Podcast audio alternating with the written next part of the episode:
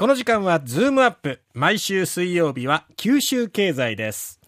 長崎県立大学教授でエコノミストの鳥丸聡さんです。鳥丸さん、おはようございます。おはようございますようございます。よろしくお願いします。お願いいたします。大手企業だけでなく、九州の企業も3月期の決算が出ます。で、揃いまししたですね。ね。まあ、え。主だったところがですね、あの、先週末で出揃ったんですけれども、はい。まあコロナ3年目、えーウクライナ危機1年目っていうことで、まあ、はい。注目されてるわけですけれども、ええ。あの、昨年の今頃発表されたコロナ2年目、うん。えーウクライナ、ロシアのウクライナ侵攻直後の決算っていうのがどんなものだったのかっていうと、全体では一応回復はしていると。それはもうコロナ1年目がひどかったから、ええその反動っていうこともあるんですけれども、ただ、高揚感はなくて、まあう、どちらかというと、こう、だらだら U 字回復だったっていうふうに言えるかと思います。うん。えー誰かが良くなると、誰かが悪くなるっていうですね。あの、ゼロサムの状態が昨年3月決算だったと思います。ほど。ほとんどウクライナ危機の影響は昨年の決算では、あの、加味されていなかったっていうところですね。はい。じゃあ今年どうなのかっていうことですが、あの、昨年とこう比較できる製造業16社について見ると、ええー16社のうち15社が売り上げが増える増収でえ。すね。うんで、まあ、原料だとかエネルギー価格高騰の、まあ、一部を販売価格に大なり小なり転嫁できたっていうことが、まあ、やっぱり大きいと。う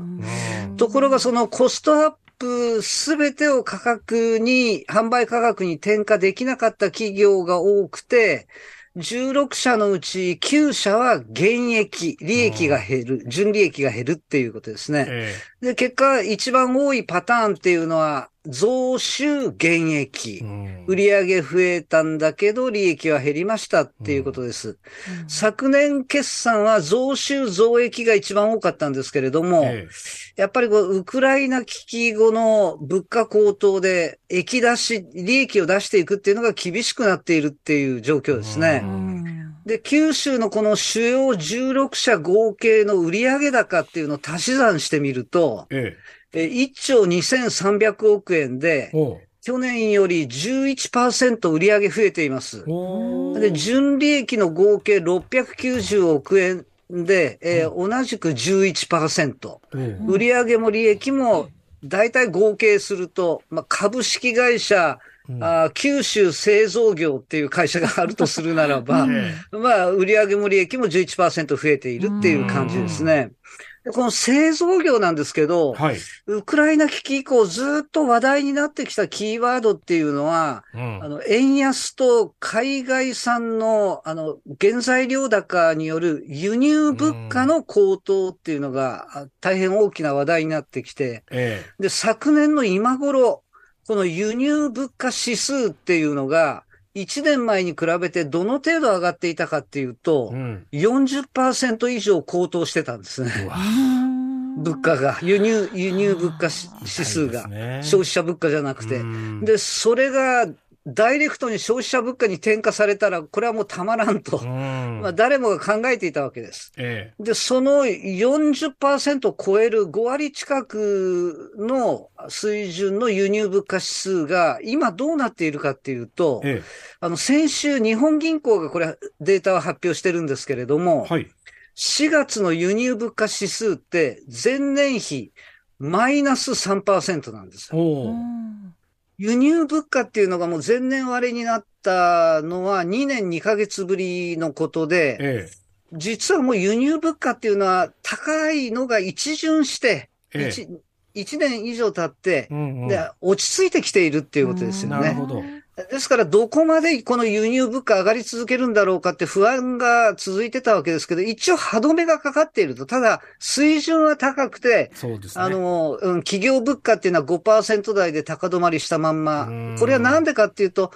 あの、メーカーさんが小刻みに価格転嫁してきているので、ええ。だから、一応輸入物価は落ち着いていても、今まで上がった分をまだまだ小刻みにこう、価格引き上げ交渉をしてくるっていうことですから、うんまあ、き、上昇し続けるっていう不安感は遠のいたんですけれども、高止まりした状況が続くだろうと。で次にあの、九州の非製造業の決算なんですけど、はい、37社のうち30社が増収、売上が増えると。で、37社のうち23社が利益が増える増益ですね。もう昨年の決算だと、本業の鉄道バスの大赤字を国際物流だとか、ええ、不動産事業とかで取り戻した西日本鉄道だとか JR 九州があったわけですけど、こういった企業も今年の3月決算だと鉄道バス、ホテルの客足回復っていうのがあって、しかも百貨店もインバウンド需要がそこそこ取り、戻してきているっていうので、業績は改善していると。で、非製造業で一番多いのは増収増益ですから、九州の非製造業の景況感相当に良い状況ですね。で、非製造業37社合計した売上高は6兆3800億円っていうので、ええ、前年を17%上回っています。純利益は31%上回っているっていうですね。これ実はね、非製造業31%利益が上回ったっていうのは大したもんで、え、あの、九州電力1社だけで560億円の大赤字ですから、それを考えると、あの、宮殿委員会の非製造業相当頑張ったっていうところですね。で、全体見渡して共通点っていうのは、はい、あの、勝ち組企業の共通点って3つあって、ええこれはあの、行動制限の緩和による人流が増えたっていうのを味方につけたっていうのと、はい、原材料高の価格転嫁にある程度成功したっていうのと、あと、設備投資を実施しているっていうことなんですね。省力化投資。あの、人が少なくてもやっていけるっていう。うん。えー、それと、負け組企業にも特徴があってですね、はい、あの、巣ごもり需要減少でやられたっていうのと、ああと価格転嫁が落ち着かないっていうのと、製造業の一部ではまだ半導体の調達に苦しんでいるっていうですね、そういった共通点があるみたいです。で来年3月期の決算見通しっていうのは、これ、取らぬ狸の川山用ですけれども、ええあの、決算発表時に、来年3月の決算見通しっていうのも発表しておられます。はい。